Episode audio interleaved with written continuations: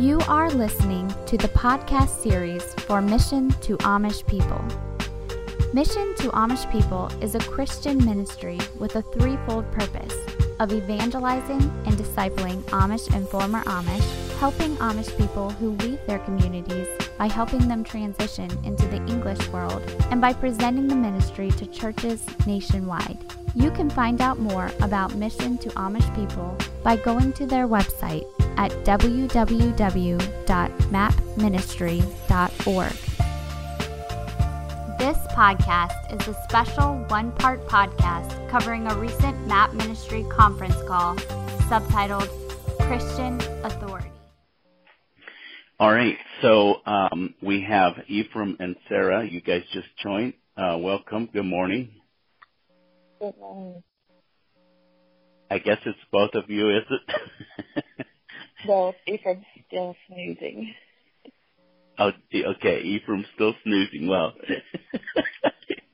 I forget you guys have. um Some of you guys are at six thirty. Um, Yeah. pretty early. Yeah.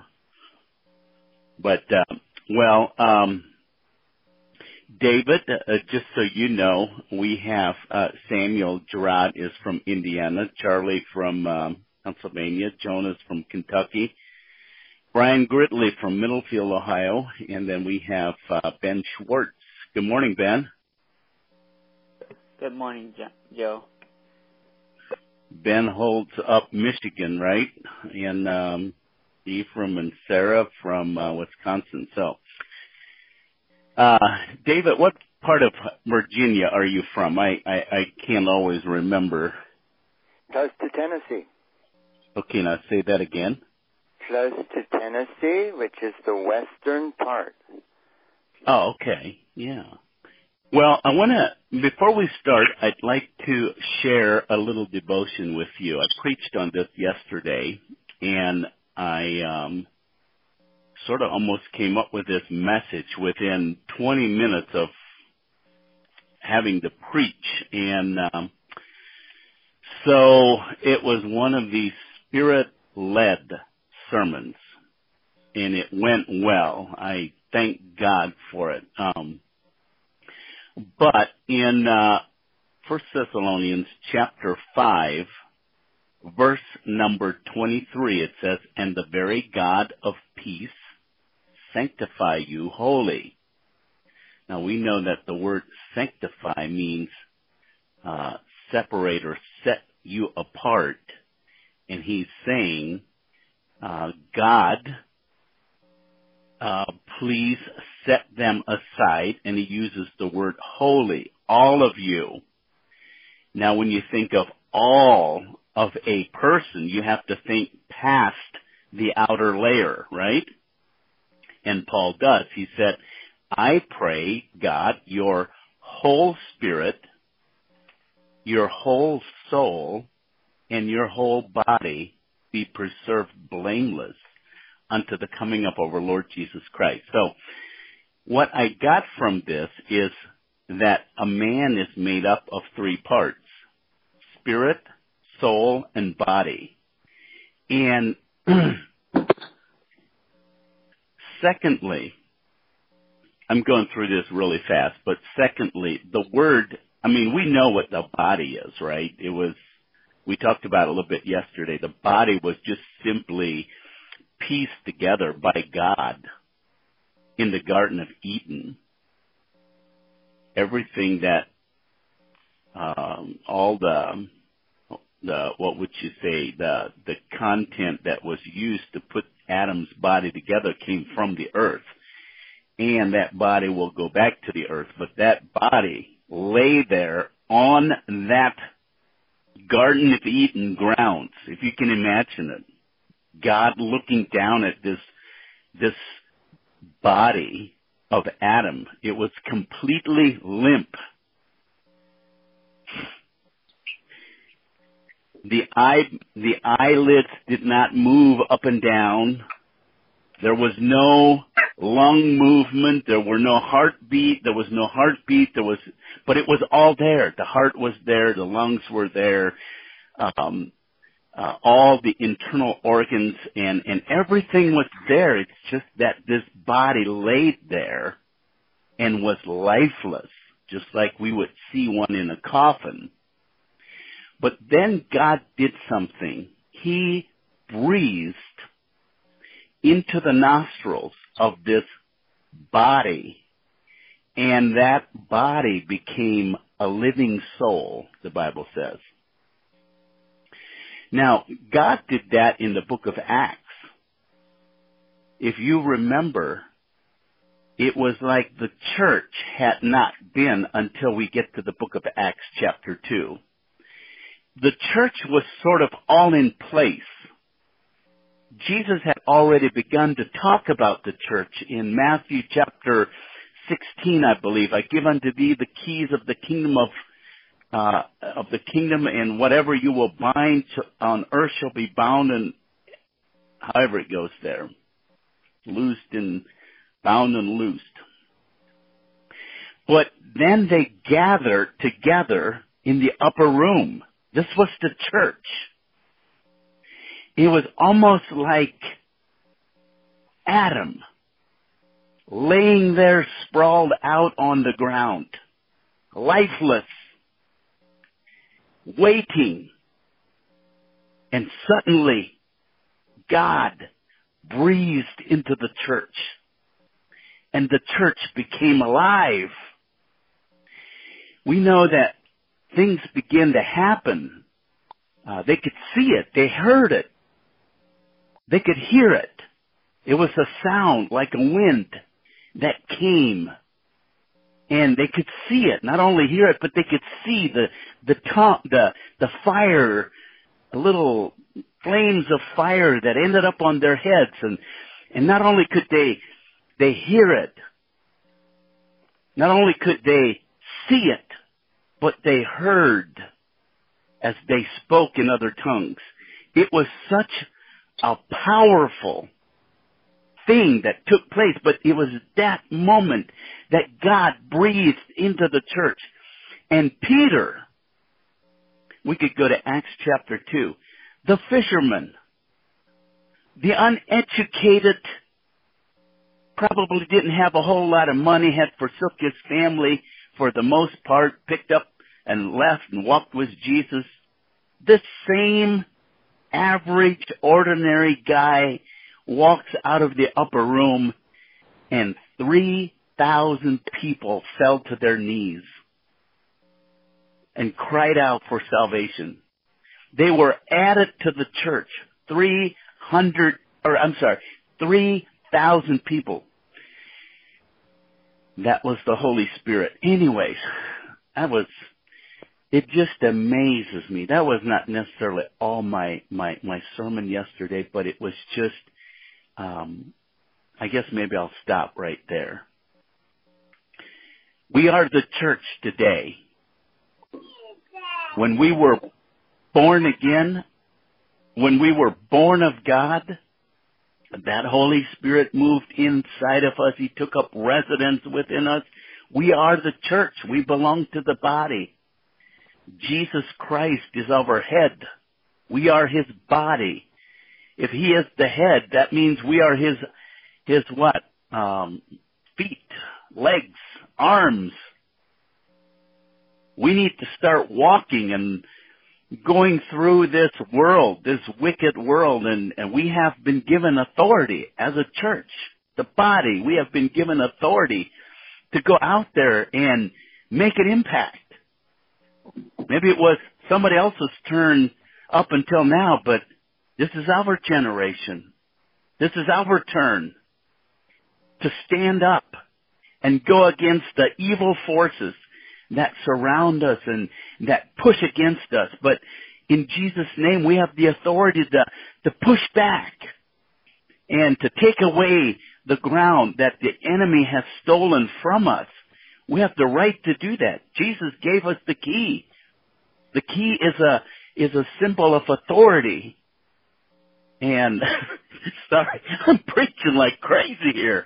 I just, man, it's just coming to me. But, um, anyways, I'm going to stop there. That's, that's our little a devotion uh, for this week. Uh, we are, uh, boy, there's so much more that we could say, but let me just go back one time more and, and read the scripture. Paul wrote, 1 Thessalonians chapter 5 verse 23, and the very God of peace sanctify you wholly. And I pray God, your whole spirit, your whole soul, your whole body be preserved blameless unto the coming of our Lord Jesus Christ. All right. Um, well, thank you, and uh, thank you for joining us. Um, any anybody would like to add to that? Uh, feel free right now. Just uh, speak up, speak out. What's on your heart? Joe, there's um, one thing on my mind on that. Um, are you familiar with the Roman ecclesia back in the time when Jesus was on the earth? Yeah, have you heard that already? About the Ro- the way the Roman rules worked back when Jesus was walking the earth? I'm not sure if I have, Ben. Feel free to share. I, I will try. Um, I've had I've been shared this with a missionary from from Mexico that um, shared it, and he, he I'm sure he could explain it a lot clearer than what I can. But um, back when the Romans, um, when there was a town that didn't have any Roman, um, and there was one Roman moved there, he didn't really have any authority to change any of the rules in town. But when there was two, they could start changing some of the rules. And when there were three Romans moved into a town, they could basically take over, like be the mayor of that town. They could change all the rules to the Roman rules. To the they that town turned into a Roman town. And that guy said that that's um, that's what we as Christians, the power that we have um, to set up um, God's rules, laws, and kingdoms. Um, if there's three believers um, that agree in the Spirit, and they can bind and loose the the powers of the uni- you know, of the that area um, in a town. You know, like when you're getting ready to like pray over an area like that. You know, they can. Those three, they're like the they represent the Roman. Same with the Roman ecclesia, except it's even more powerful than the Romans were. Hmm. I I was curious if you ever heard that, or if you um, or if you would. That's sort of what I've I've been hearing you say in your sermon this morning. Yeah, yeah. I had never heard that, Ben. That's that could very well be. I just had never um, heard that before. Somehow, I think we, or I know I do, um, underestimate the authority that we have as as Christians. I don't know. I guess I, what you were saying about soul, body, and spirit. You know.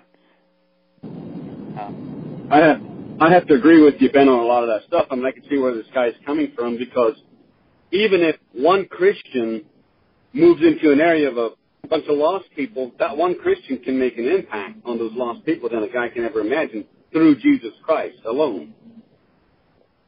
You know, as and, and like you said, we we underestimate the power of authority that we have in Christ. I agree with you. I agree with you. I, I know that there's more power there in us, in Christ, than what we realize.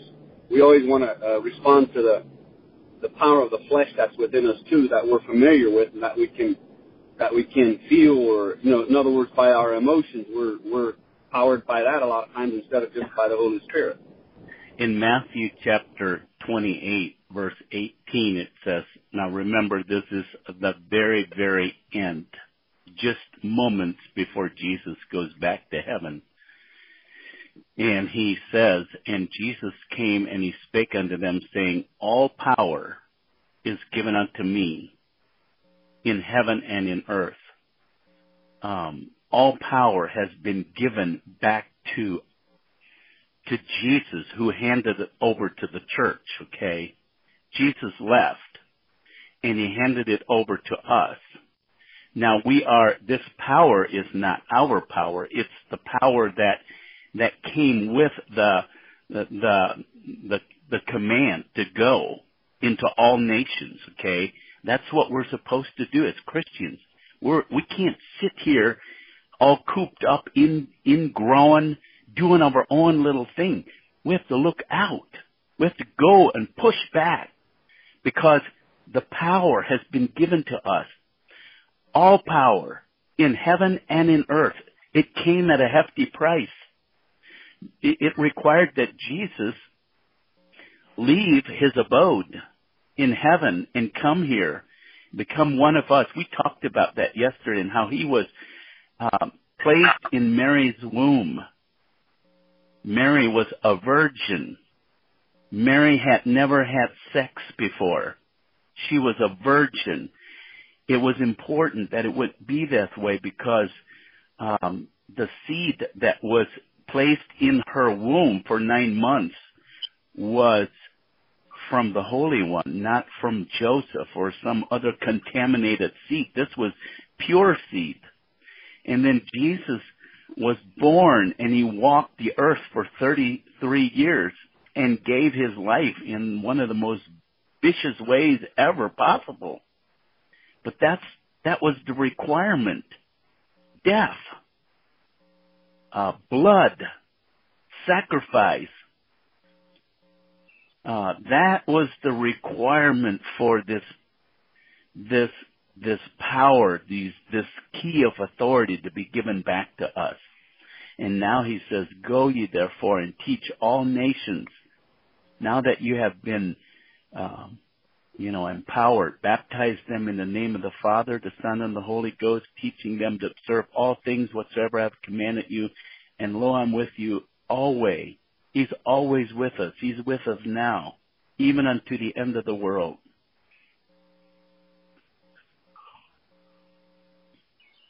World.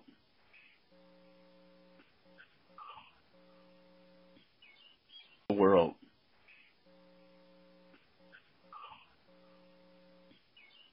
World.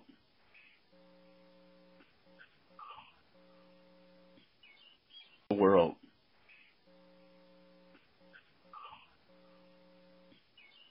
world.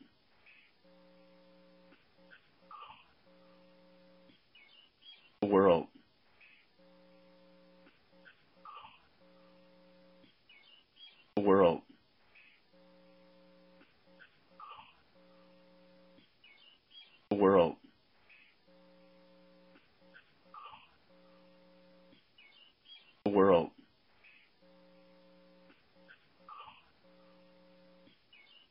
world.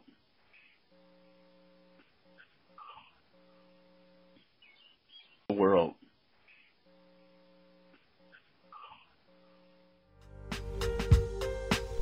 Thank you for listening to this podcast series. Check out Mission to Amish People online at www.mapministry.org or keep up to date with us on Facebook and Google.